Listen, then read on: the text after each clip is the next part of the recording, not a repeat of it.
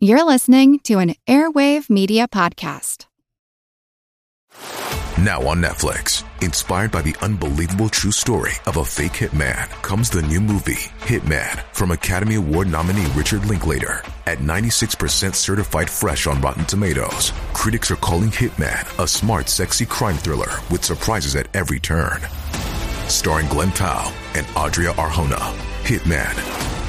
Now playing on Netflix and in select theaters. Rated R. We took it all. We brought them to our land. An endless night, ember hot and icy cold. The rage of the earth. We made this curse. Carved it in the blood on our backs. We did not see. We could not, but she did. And in the end, what will I become? Senua's Saga. Hellblade 2. Play it now with Game Pass.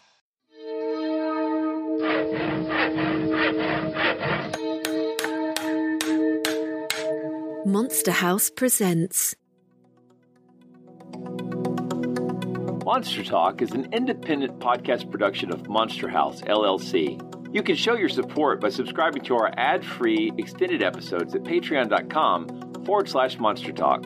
We want to grow our Monster Talk audience, and the easiest way to accomplish that is for listeners to leave us five star reviews on iTunes. Positive reviews have a huge impact and only take a moment.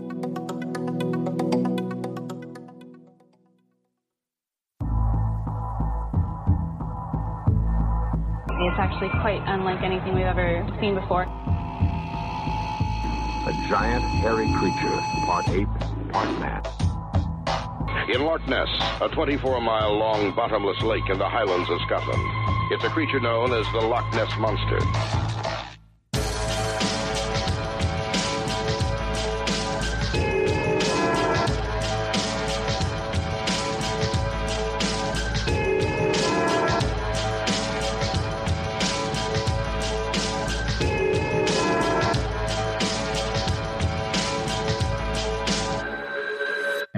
Monster Talk.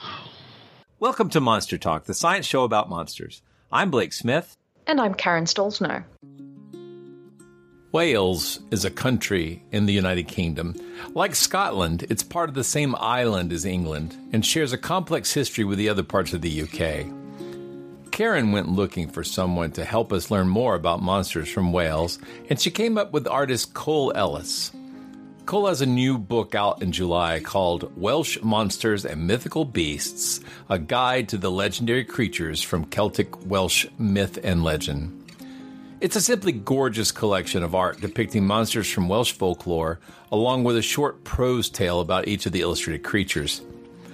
I believe in the interview that we thought the book was going to have a July release, but it looks like on Amazon that they're saying it's going to be out in August. Regardless, it's a book that you can pre order right now, and you're going to want to snag it if you're the sort of person who likes beautiful illustrations of monsters or knows someone who does. Monster Talk.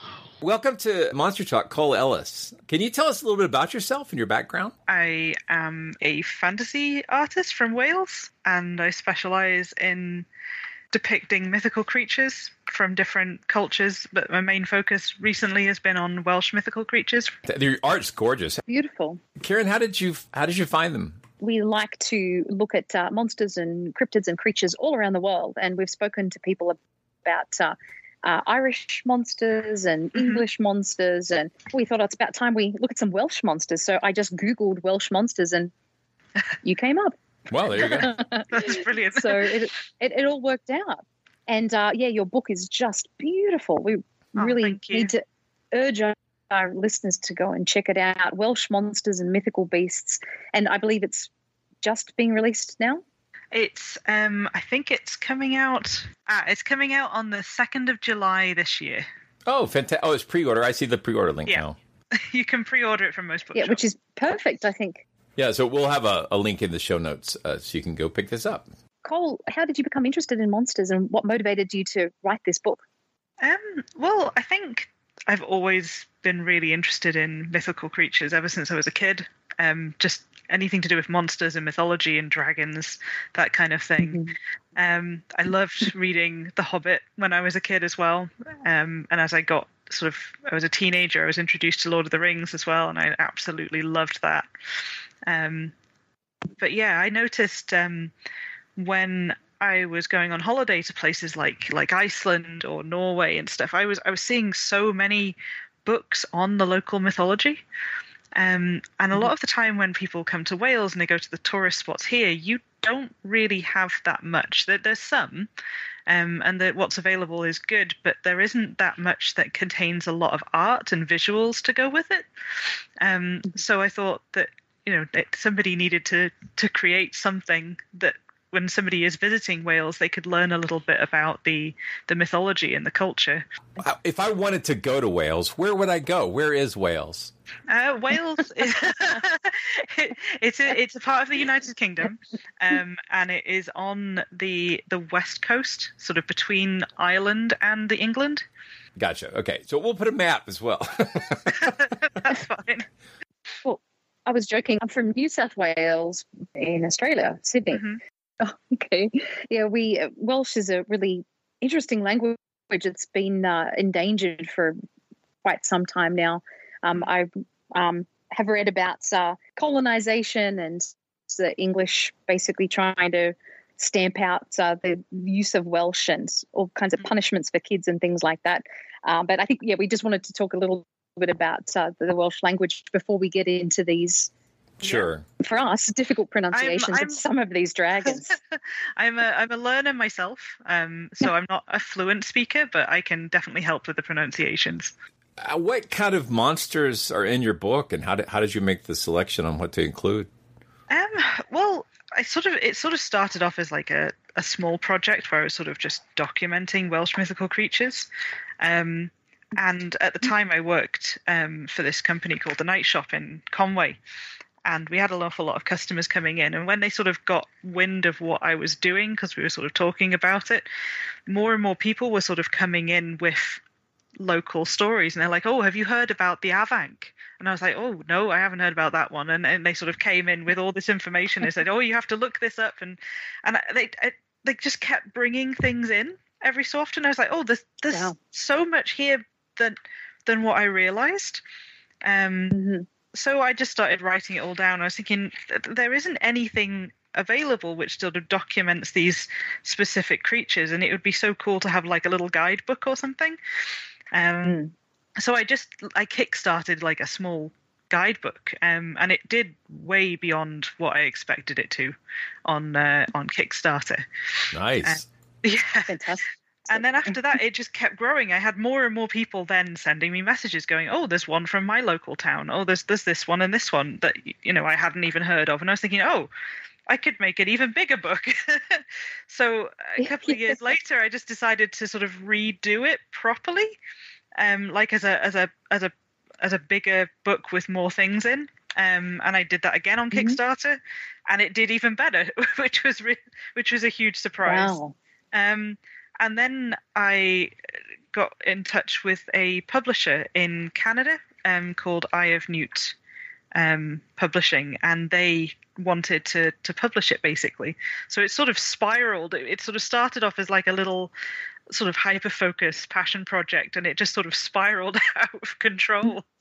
Um, but in the best possible way it's it's just been it's been fascinating to see how many people were were interested in Welsh mythology and just how many people abroad were really interested. There's there's been a lot of people in the US in Canada in in Norway as well surprisingly um who've wanted to learn about it Yeah, so there, just, there's so much interest in folklore right now, which is great, and and I, I like that people are keeping even in this digital age, it's actually helping keep the stories alive and spreading them all over. So hmm Yeah, well, that's yeah. that's the thing. A lot of these stories were either told by word of mouth, by sort of local people, or they were very fragmented. Um, so I was sort of traipsing through books and things, trying to piece together what little there was of each legend. Some of the pages in the book aren't very long. There'll be like a couple of passages because that's literally all I could find on that specific creature. Whereas others have got like a whole page or two pages dedicated to them because I've been able to scrounge all kinds of um, little snippets of information on them. Um, but again, it just depended what I could find. Um, and the thing is, I'm still finding more. Um, so I definitely there'll there'll definitely be more stuff in the future. I think, um, but this is what I managed to find at the time. yeah, maybe. It's, it's such a beautiful book, and uh, it's really it needed to be written. So it's fantastic you're the person to do that. And uh, I think we should start talking about some Welsh monsters. And uh, when I think of Wales, I always think of the Welsh flag and the beautiful red dragon on the flag. Yeah, I think it's the the one that most people would associate straight away. If if if, if you know where Wales is and what Wales is, you would you would know of the red dragon or a Draig Goch as we call it. Um, but the the interesting thing is that there's there's so many other types of dragon associated with Wales um, that people wouldn't necessarily have known about. Um, there's the story as well of of the the red and the white dragon. That's usually the first one that people are introduced to. Um, at least that's the one I learned about in school. Um, but I didn't know about other sort of dragon-like creatures in Welsh mythology. There's there's the Afanc, there's the Gwiber, um, there's cockatrice as well, or Ceiliog Neidr. I think I pronounced that right. People will probably correct me, but that's okay. um, which is basically like a, like a cockatrice. Let's assume our our listeners haven't heard about the red dragon. Um, what, is is there like a, a like a classic story about this creature? Like why is it associated with Wales? Um, there's a there's a quite a long history as to sort of how the red dragon ended up on the flag, um, and that's sort of a sort of separate story. But one of the the main sort of legends in Wales was that um, there was a a king, King Vortigern, who was trying to um, build a castle in this sort of area of North Wales called um, Dinas Emrys, um, which is near Beddgelert. I don't know if anybody's been there. It's, it's usually it's quite a popular um, tourist spot that people really like to go there because it's quite beautiful. Um, and mm-hmm. basically, he's, he's, sort of trying to build this uh, this fort on the mountain, and the fort keeps falling down. Um, and I, I'm going to try and say, hopefully I've pronounced it right, is Myrddin, um, who is basically Merlin, um, discovers that there are hmm. two dragons sleeping underneath the uh, the foundations in a in a cave, and they keep fighting. Um, and there's a red one and a white one, and they sort of they sort of escape and get out and they start flying around and attacking each other um, and basically the the red one eventually sort of wins out and sort of scares away the white one um, and that was sort of a a prophecy almost of the the Welsh sort of fighting off the Anglo-Saxons. So that's that story was is probably the most famous one to do with the uh, with the red dragon. So I didn't see this in the list, but when I think about monsters of Wales, uh, and I'm not sure this is even exactly a monster, but it sort of is, is the puka. Oh, yes. Yeah. That, that was a really interesting one because I hadn't heard about that one until I started writing the book, um, and somebody sort of came to me with information about it. Um, it seems to be more of a an Irish legend, but they it's sort of there's a lot of crossover between Irish mythology and uh, Welsh mythology, and this is definitely one of them because it's sort of pronounced the same way. It's sort of spelt differently. So in in Ireland, I think I think it's spelt with a with an O, and in Wales, it's spelt with a W. Um, so it's P W C A. Um, really? Okay. Yeah. Neat, neat. and it, I think they're very similar creatures. They're they're like a shape shifting creature. It kind of like nobody really knows what its normal form looks like. Um, but some sort of say that it looks like a le- like a lemur with wings or something, with these sort of long mm. fingers. Um, the only thing that sort of gives them away apparently is that they have red eyes, um, or jet black or bright white fur. But they are they are absolutely fascinating. Have you ever seen the the American movie Harvey? No, no, I haven't. Sorry. It, it's a Jimmy Stewart comedy, and I, don't know what year it came out, but it, it's a black and white. I, but it's about a guy who's become entangled with a puka, ah. and and it, it's he's the only person who can see it, and it, okay. he see, he sees it as a human sized talking rabbit.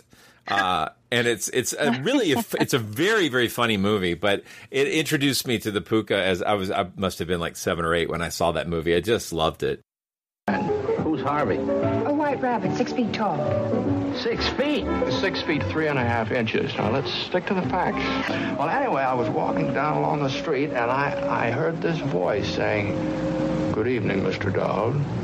Well, I, I turned around, And here was this big six-foot rabbit leaning up against a lamppost. I, I thought nothing of that because when you've lived in a town as long as I've lived in this one, you get used to the fact that everybody knows your name. In most mythologies, I think they, they like like most shape changers, they they are tricksters. They like exactly. to Mhm. teach you Ah, lessons ah, and play pranks on you, and yeah, they're they're quite interesting characters. uh, creature that I was interested in looking through your book that's, I guess, related to the, the dragons. And I'm Mhm. sure I won't be pronouncing this correctly at all because with Welsh, spelling and pronunciation don't always seem to match. The The the flying flying viper, Yep, yep, it's a, a Gwiber. that's a, a terrifying looking creature. they're they're basically like a like a, a an adder or like a like a like a Hmm. British adder. We don't have that many venomous snakes here in the UK. Um, but the only one we have is a, is an adder, so they were sort of quite feared. Um, Mhm. and the the idea of a gwiber is an adder that has grown absolutely enormous and sort of turned into a dragon. So it's sort of it's grown wings, it's grown in huge venomous creature basically, and they, they are quite Mhm. quite scary. I've been to the the area where the le- one of the legends comes from, um, Penmachno, um, and that that whole area is is quite spooky. It's a, it's quite sort of overbearing, and and there's all these trees and this this deep ravine. Um, so you can definitely see Mhm. how that inspired that legend.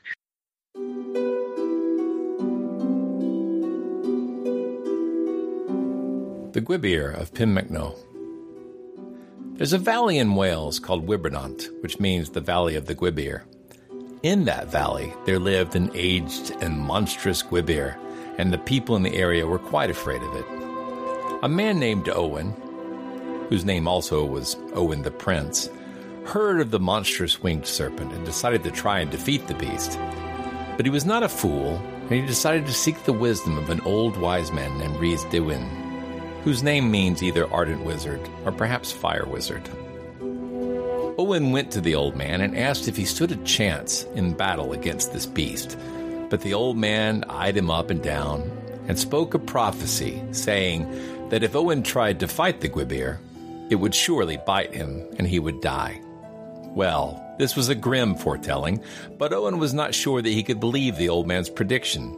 So, to test his powers, he put on a disguise and came back the next day dressed as a peasant and asked once again of the old man, If I combat the Gwiber, will I prevail?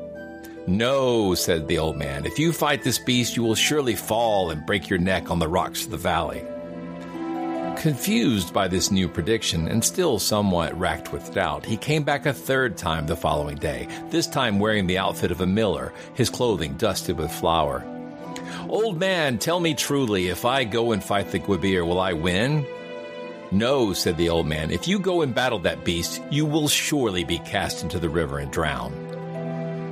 Now Owen felt his confidence surge. Surely this old man was a fraud, for he'd come to him three times asking for an augury, and each time had been given different horrible fates. With that in mind, he went off to the valley to fight the beast. Emboldened by his new sense of confidence, he surged into battle and was quickly bit by the poisonous beast. In shock, he stumbled backwards and then tumbled head over heel down the valley into the walls and rocks, breaking his neck, before finally rolling into the river, where he quickly drowned. Some say that Owen's friends, upon finding his lifeless, drowned body, ganged up and tried to kill the Gwiber, only to see it flee down into the river, where it can still be found today from time to time, looking up from the watery depths with malevolent eyes.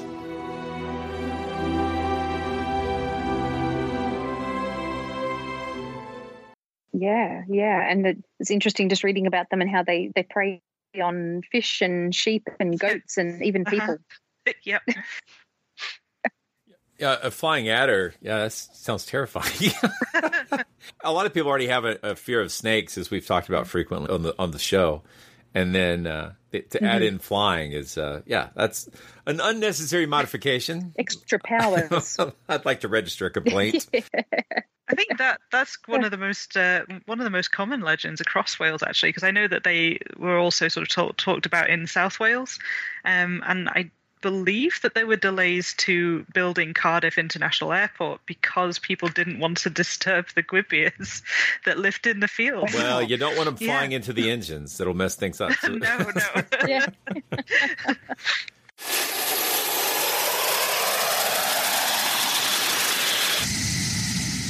Wow, and, and so yeah, they were up up to forty feet in length.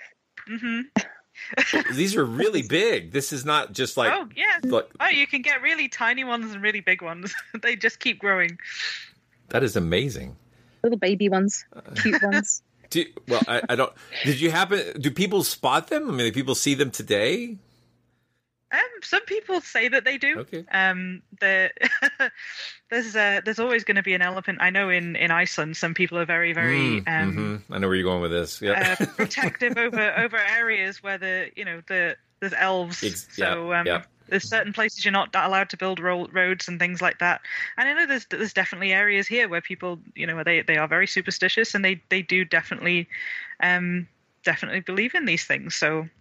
And that's why I, I thought it was very important to be respectful when depicting them.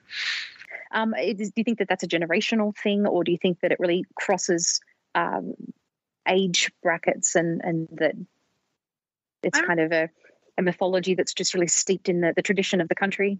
I think it, a lot of it is sort of steeped in tradition and sort of word of word of mouth. I, I know that on Anglesey, some of um, on uh, the Isle of uh, a lot of my friends have sort of talked about these sort of little folk tales that they were told growing up. And it's like, oh, don't go near the the um, the rivers or the ponds late at night because a Llamhigyn y Dŵr will get you.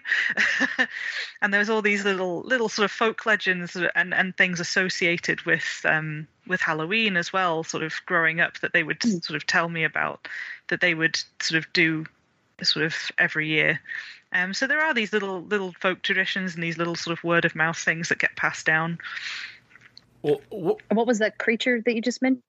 Uh, uh, Llamhigyn y Dŵr, they are basically like um, like frogs, um, but they they can grow absolutely enormous. Again, Llamhigyn y Dŵr, or the water leaper, is an amphibian, large, frog-like creature with bat-like wings and horns. Its youthful form still sports a tail. There are lots of stories of these clever little animals stealing food from fishermen sitting on the banks of waterways, but they also have a darker side and are said to attack and devour small livestock like goats and sheep, or even domesticated pets that come too near the water leaper's habitat. According to folklore, you can kill these monsters with conventional weapons. But if you see flying horned frogs while visiting scenic Wales, it's probably best to give them a wide berth and go fishing elsewhere. Could you say it again? uh, Llamhigyn y Dŵr. I'm hoping I'm hoping I'm saying that right. So I, I- you know, normally you would like with dur, you would you would roll your r at the end, and I I can't. I just can't do it, unfortunately. So I used to live in, in rural Australia, and there was um, a, a town called Armidale in New South Wales, and um, there was a little town nearby. A lot of Welsh names uh, and, and Welsh people who'd moved out there too. But this little town was Llangollen uh, with a double L. And yeah, yeah, some of the there's a there's a of the Llangollen here. yeah, I'm sure it was named after that, like uh, lots of parts of New South Wales. But uh, yeah, it's a, a very interesting language, and um, certainly the the place names uh, can be quite a mouthful. Well, a British weatherman has become a social media star following a report he gave this week. Check out this tongue twister.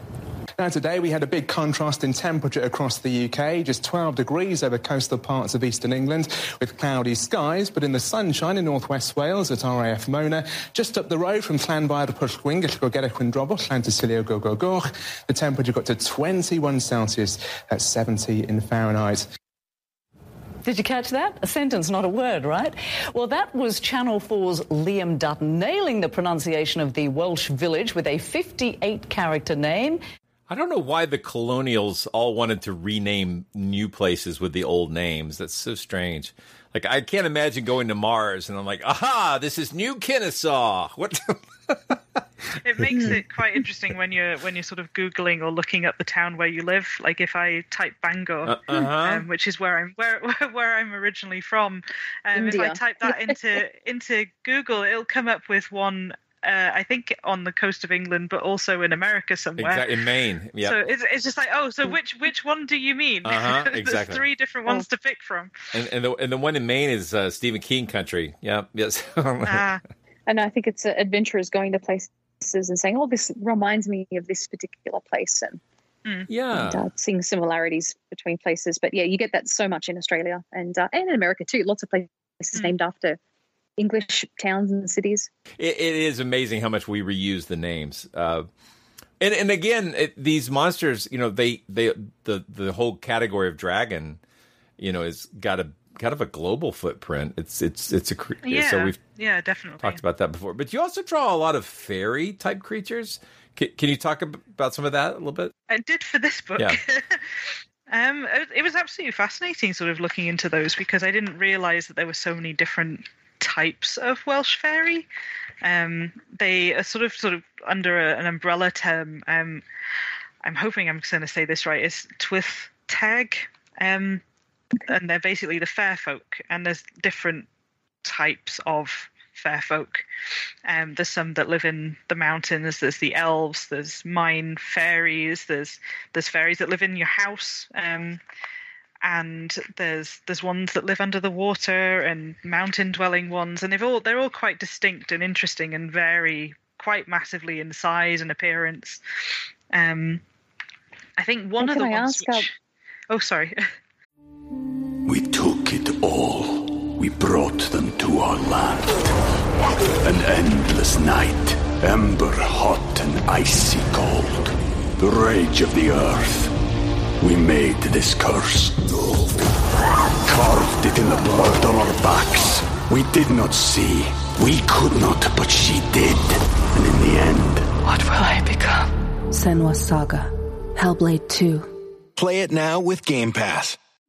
Hello, I'm Paul Giamatti. And I'm Stephen Asma. Each week on Chinwag, we dig into the weird topics you wonder about, that you care about, the stuff none of us are totally sure of, like the Bermuda Triangle, Mothman, consciousness, philosophy, UFOs, ghosts, or say Bigfoot. So who's to say that there's not alien species that are Sasquatch? Like I'd seen a ghost, and I would hear something walking and breathing. Maybe every path is right. I will accept as a premise that every path is right. That is a face on Mars. Eyes, nose. It kind of looked like Wilson the volleyball. Some people enjoy the waves or whatever uh, crashing, and I enjoy listening to a quantum physics audiobook. I do think there are many things in the world that we just don't understand and probably won't understand. That's our whole show. So join us every Wednesday on all major podcast platforms and find us on Instagram, TikTok, and Twitter at ChinwagPod and Wagon. Oh, sorry, I was just going to ask about the mines. Would these be cold mines there? Yeah, yeah, mostly Coal mines or coal and slate and gold. Um, and Ah, there'd okay. be, um, I don't know. I think they they sort of took this one over to America when they went over. Um, the, it was called a buka in Welsh, but also known as a knocker. Oh, the Tommy Um, they- yeah. Yeah, they they'd knock on walls to sort of warn Ah. you about that you were getting a bit too close to their nests, or that they the cave was about to cave in. They would sort of n- apparently knock on the walls to sort of warn you that that's going to happen. Yeah. And it's quite interesting how that legend sort of went over to the US. It is. There's a lot of really creepy mine lore. Yeah, it's it's a creepy job. So yeah, and dangerous. Being absolutely do a show on that. yeah, it's quite scary. A lot of my fears that like this show is there's a running theme on the show of this show's based on things that scared the crap out of us when we were kids. And I'll, Karen That's how it started. Uh-huh. Yeah, yeah. Karen and I both read a lot of you know spooky books when we were growing up, and I remember one I read was "Amazing Real Life Coincidences," and there was a whole section in there that had coincidences around um, people being in mines and hearing voices telling them stop, go, go, go, get out now, you know that kind of thing, and it's like it saved their life, but they have no idea whose voice it Mhm. was. And I, I love those stories because you don't know if they're real or not. But also, like some people say that in times of crisis, you can your own subconscious can be telling you to do stuff that's sound advice, but it doesn't feel like it's coming from within you. Like you've become disassociated from yourself in this terrible, terrible, scary time. Yeah. So I don't know what the truth Mhm. is, but I, I Yeah. do find those stories fascinating and creepy. So you're making me think of uh, a friend when I was in high school who was uh, traveling on a bus one day uh, to somewhere in Sydney and heard a voice screaming in his ear, telling him to get off the bus right now.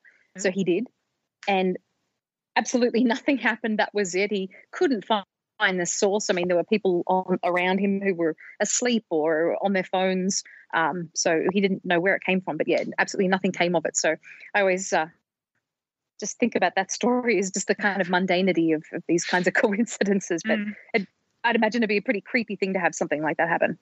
You'd think it would have to be an omen of some kind. Mm, that's quite creepy.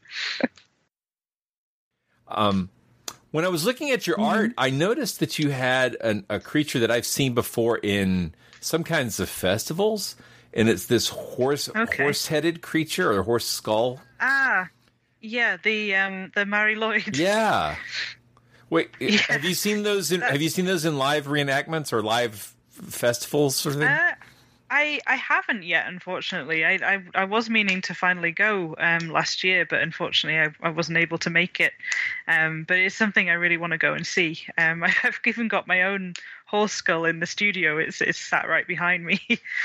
um, and that that one is it's it's more sort of associated with South Wales, but there is an an Ynys Môn um, Mari Lwyd as well, um, which sort of comes out every year.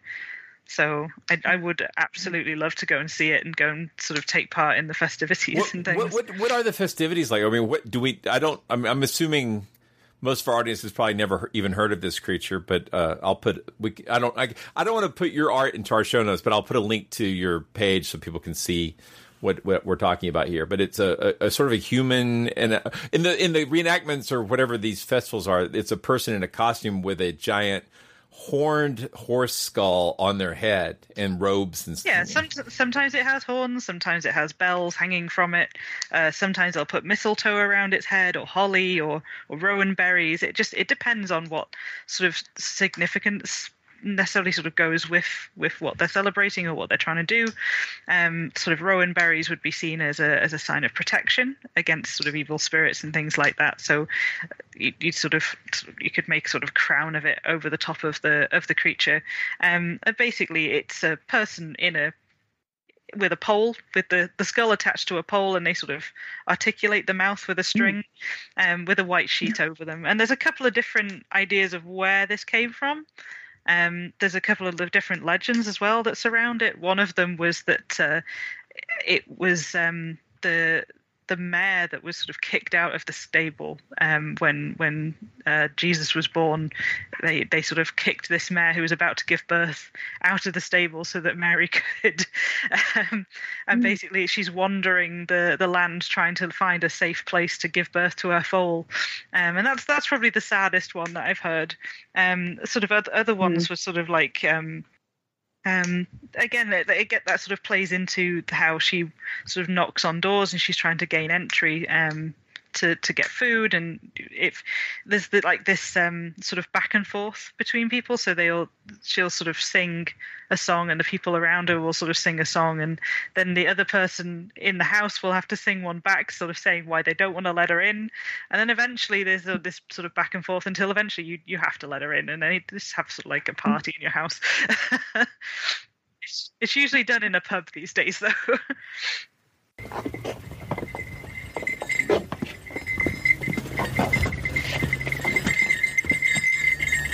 Faldaman in dywad gobeithion di niwad i ofyn am gynad i ofyn am gynad i ofyn am gynad i ganu.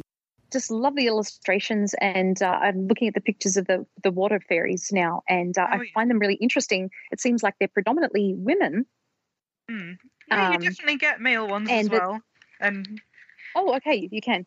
Well, yeah. what I found uh, interesting is that they're actually kind of wise women or mm-hmm. cunning women or healers as well. Yeah. Can you tell us yeah. a little bit about that? What's quite interesting is that they they usually they would teach people things. So a lot of the time when people came across these sort of water fairies, um, they would teach them skills or they would um, again, sometimes they would marry into human families, and the the children that they had would would end up being quite intelligent or, or end up becoming doctors or physicians and things like that.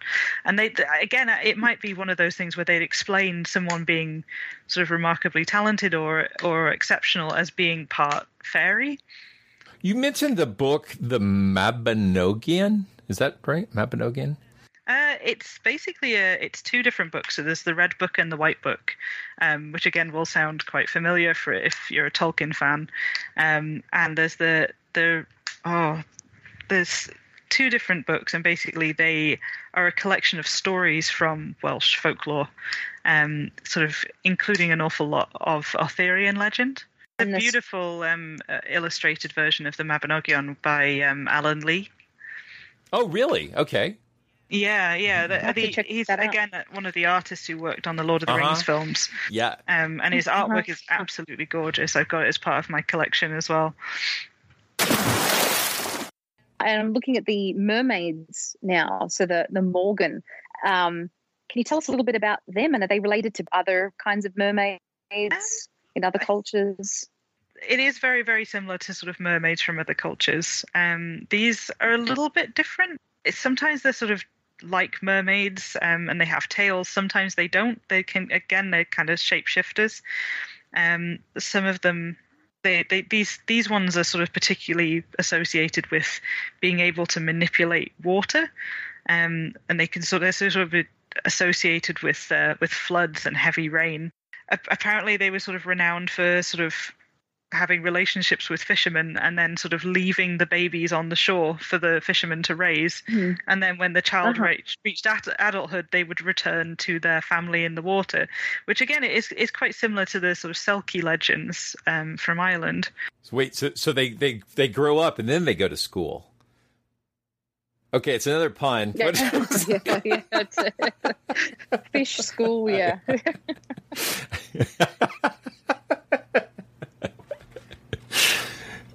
and so you talk about their um their villages as well as they're they're decorated with jewels and with coins and crystals. Yeah, they'd be sort of Uh, described guess- as having these very, very ornate underwater cities, which is which was a fascinating thing to research and, and to look into because I, I didn't know about any of this before I started looking into it and reading about them. I'm too shiny. Watch me dazzle like a diamond in the rough. Strut my stuff, my stuff is so shiny. Send your armies, but they'll never be enough. Oh, oh, oh, oh! I got to know. Okay, I feel terrible because like every, every one of these I can't read. It's like I see the letters, but they seem intimidating to me. Twort, twirth, tw- like the Oh. the boar, the giant boar. Now this this one I do really struggle to pronounce, um, and I don't know if I'm just trying to just trying to dig him out. Where It is looks like torch truth almost. Uh, That's pro- that's Turth Turith? I think. that Again, looks- if, if people that would sounds plausible. Yeah. if people would correct me, that would be great. Because again, I, I am a learner. I'm not a fluent speaker. This is, yeah, yeah. so No worries, it's better than we could attempt. I, I was fluent as a child, but it's something which um which unfortunately I when Oh. I, I I moved away when I was about six years old, um and then sort of moved back to to North Wales, and I'm now living in North Wales again now. Um, Was it your sort of- first language? Uh, no, no. English was my first language, but I went to a Welsh school, so it was all Welsh speaking. So it made it interesting then going to an English school speaking Welsh and getting very confused. Mm-hmm. this was an Irish prince that later became a total bore. Oh no. But he sounds like I mean it, the picture you've drawn. He's like pierced with arrows, and it says his uh, his uh, razor hair is like poisonous. It sounds like a quite a curse. sort of covered in these poisonous quills that if they sort of brushed against you, they they poison you. Um, and he's sort of uh, talked about in the Mabinogion, the collection of stories. Um, I think he's Yeah, mentioned in the the Red Book of Hergest. yeah. It says he was uh, actually, I guess, driven out by King Arthur himself. Wow, Yeah. driven off a cliff. Uh, well, that's very biblical. Uh, yeah, that's something. Another uh, creature I was interested in, and again that I can't pronounce, that the Angel of Death, Oh yeah. uh, Angeli Store. And But it seems like it's a Halloween legend. Yeah, Angelystor. Um, I think that's again. I hopefully I said that correctly. um, that one's quite a scary one that, that I found out. That's that's not too far. That's um in the town of Conwy, uh, in North Wales, where it's basically this this. There's this old yew tree, which is apparently a portal to another world. Um, and each Halloween, this uh, this sort of angel of death, this this spirit would come out of the tree and sort of make its way into the church and sort of stand at the the pew and just sort of like recite all the names of the people who were going to die that year. So there'd be this sort of uh, people would sort of dare each other to sort of go to the go to the graveyard and sort of wait to see if anything happened. And there's this particular story of a man, um, I think called Sean, Sean, um, who uh, again went to the went to the graveyard and saw it and and sort of um, and had his name called out and died sort of within that year. So it's it's there's quite a few stories surrounding that which are quite scary. And is that a, a popular spot for legend tripping today? It was very much sort of like a local legend. Um, and sort of people would hear about it from word of mouth, and and occasionally there'd be like little books um, that would mention it as well. There'd be there's there's one book called um, I think Rumours and Oddities from North Wales, and I think it, it's mentioned in there. Um, and there's just like little little hints about it, but you wouldn't necessarily know unless you spoke to local people and they told you about that particular story. I think it would be a very popular thing if there was a, a legend like that around here. And uh, I, it makes me think too that at some point these legends could be resurrected, certainly through your book as, as well, uh, and with people starting to tell them again and to Mm. share them and maybe to, to do that kind of thing, which is good for tourism. I, I know that there's a lot of uh, a lot of tourism around um around Conwy, but yeah, I wouldn't I wouldn't recommend it. I would don't think I would be brave enough brave enough to go. I know they do Halloween walks and things every every year, and I think they actually do include the graveyard in those Ah. Halloween walks. But yeah, they Well, normally want leave to. before midnight. Ooh, that sounds fun. I, I like the uh, the the black dog. Black dog? yeah, a Gwyllgi. Gwyllgi, okay. Ah.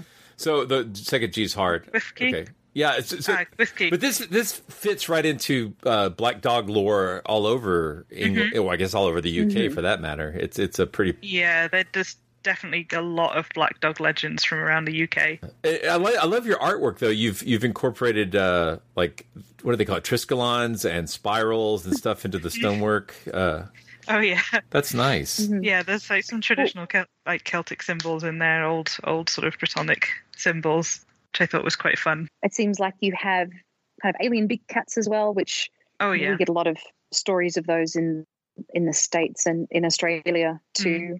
Lots Had a of, lot of um, those folklore and urban legends about. Mm. Oh, interesting. Oh, yeah. A lot of people a- seeing pumas. Apparently, that's been. I think there's a, there's even a website dedicated to it called Puma Watch, where people can report sightings of uh, of pumas in North Wales. It's been quite interesting watching what's been going on. Wow. Yeah. Um, yeah. I mean, we've certainly dealt with that a lot on this show too. Um, and uh, I know in Australia um, that there were stories of uh, or claims that American soldiers had brought pumas into the country uh, Mm. during World War II and just left them there, or mascots, and uh, maybe that they'd brought along claims of the thylacine everywhere in Australia still.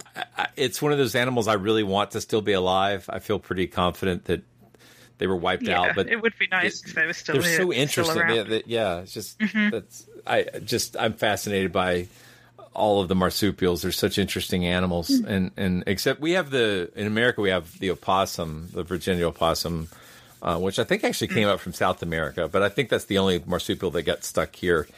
Uh, on the on the Americas when when Australia Mm. decided to go on a walkabout.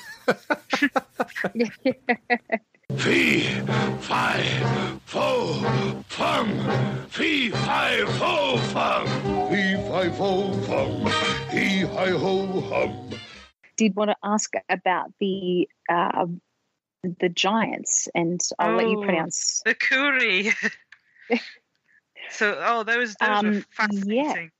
Absolutely fascinating to look into because they they varied so dramatically in size. All the different stories I found about them, they could just be a very very tall human, or they could literally Mm-hmm. be the size of a mountain. They they could use a mountain as a throne. Um, and, and again, sometimes they were shapeshifters. They they had like a sort of more monstrous form, or they had a more humanoid form. Um, and um, they they are again they're mentioned in the Mabinogion as well.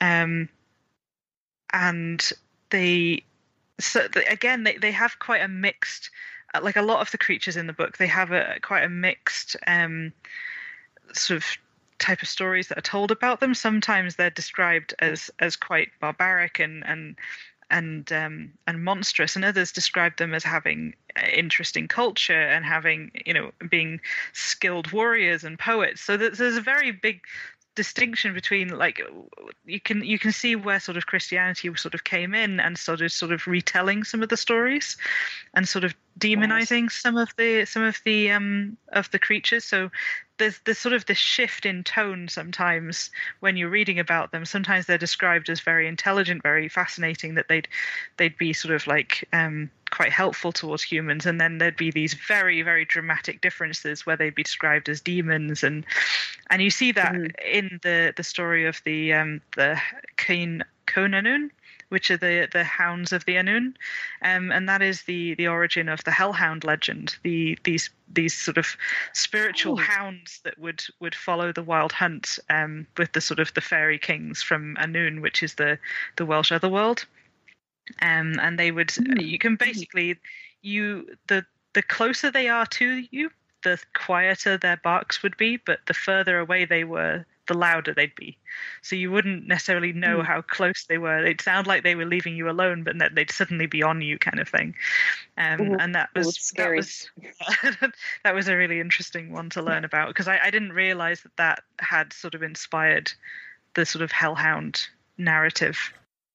Hounds are interesting because we we see them as pets and that's really an easy way to think of them. But in less civilized times, it wasn't unusual to run into wild hounds. And uh, if you've ever been pursued by wild dogs, um, it is an unpleasant experience. And the, we have the word. I can't say that I yeah, have. Well, we, we've got the word hounded, and we think Yeah. of it that it's, it's still in our language, but it's not an experience most of us have had. But if I, I still remember like running into packs of bad dogs. It's not good. Yeah. It's like- Oh gosh, that sounds Yeah, scary. Matt, my my husband uh, was out um, using a ski doo or something in uh, uh, Colorado, kind of uh, northern Col- Colorado during winter, and was attacked by a couple of very hungry, um, thin, mangled-looking coyotes or coyotes, Mhm. whatever you prefer. So yeah, he has a, a scar on one of his hands from that attack. But Oh, no. um, pretty frightening thing to happen. Yeah. Ever had anything like that? Touch wood. No, no, we don't really have that kind of thing here, so it's not something really we really worry about, to be honest. I didn't see Gog Magog uh, mentioned in your book, but the that Welsh giant lore is is quite famous. Uh, the the like, it, and I guess that is actually shows up in uh, Geoffrey of Monmouth's history, Regum Britanniae. Um, Um, I don't think I've actually heard of that one.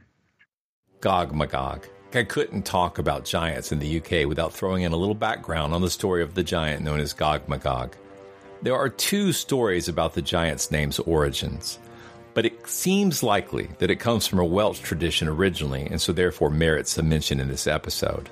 The giant Gog Magog is mentioned briefly in Geoffrey of Monmouth's History of the Kings of Britain, which was compiled in the 12th century.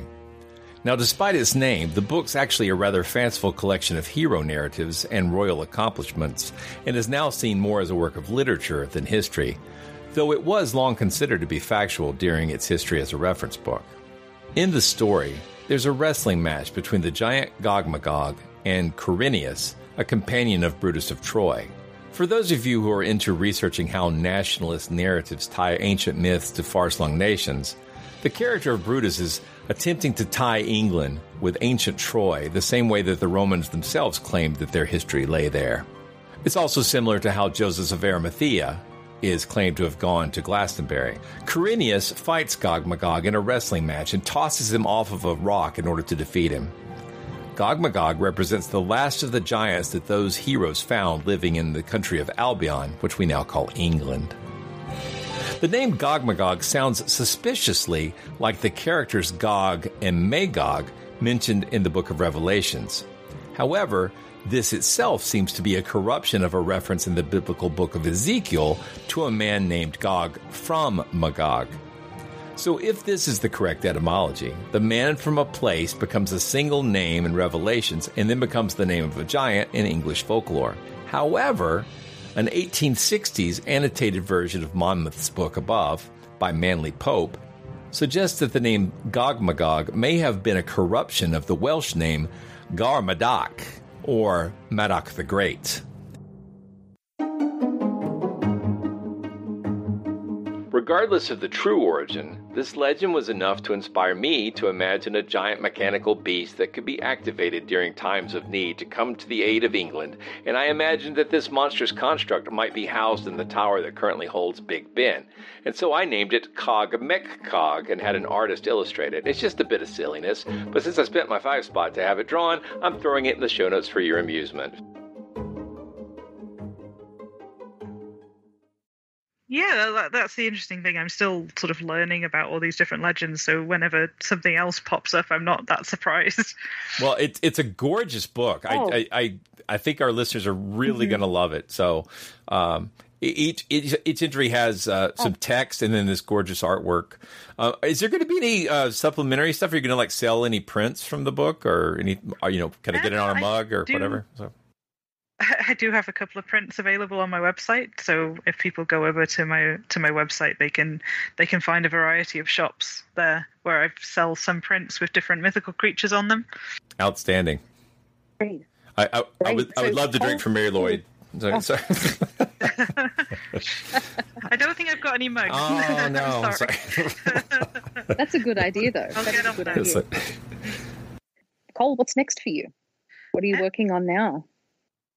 At the moment, I've been sort of taking a little bit of a break and working on my portfolio, um, sort of learning how to draw people a little bit better. Um, okay. But I'm also working on a project which specifically explores Welsh dragons and dragon like creatures. Um, and it's literally called Welsh Dragons. Um, and that is what I'm working on on at the moment. Um, I'm also working on a project with my publisher, which hopefully will be announced soon. I'm, I'm just sort of ironing out the contract with them at the moment.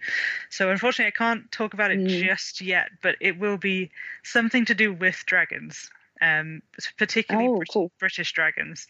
Um, and that will be hopefully getting announced soon, which is quite exciting. We'll stay tuned. Mm-hmm. Good luck. For, for sure. So, we'd like to.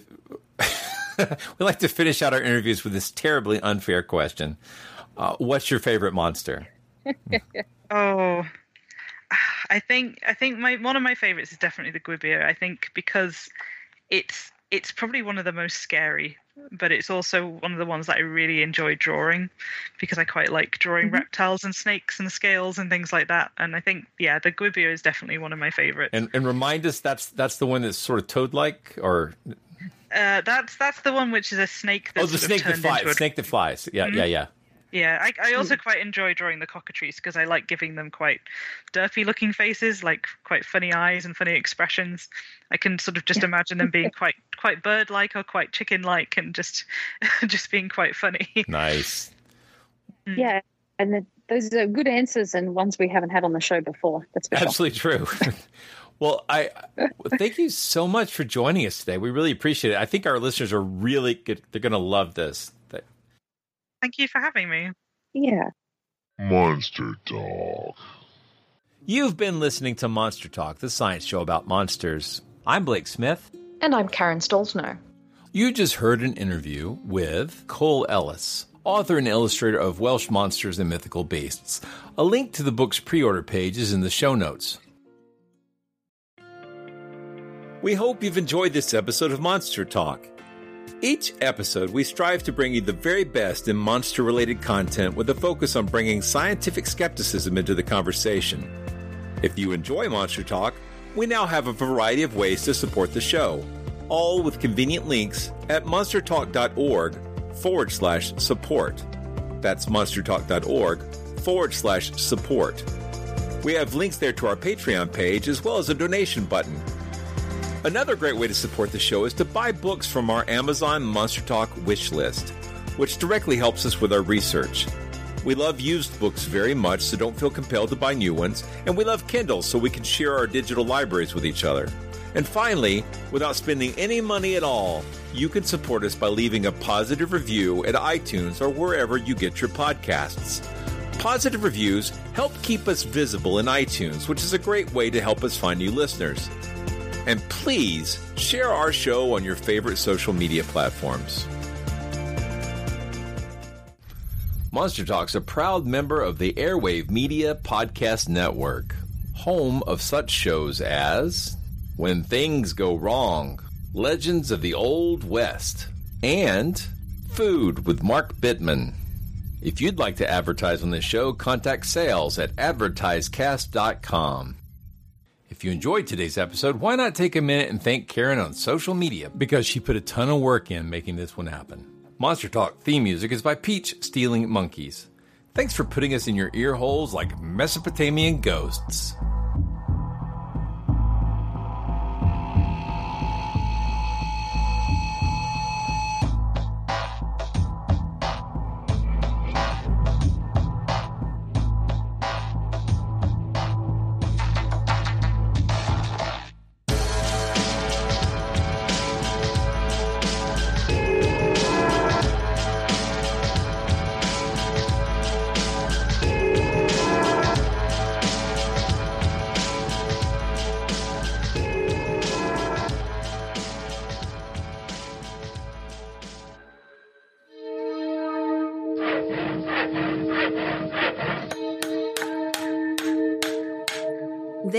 Been a Monster House presentation.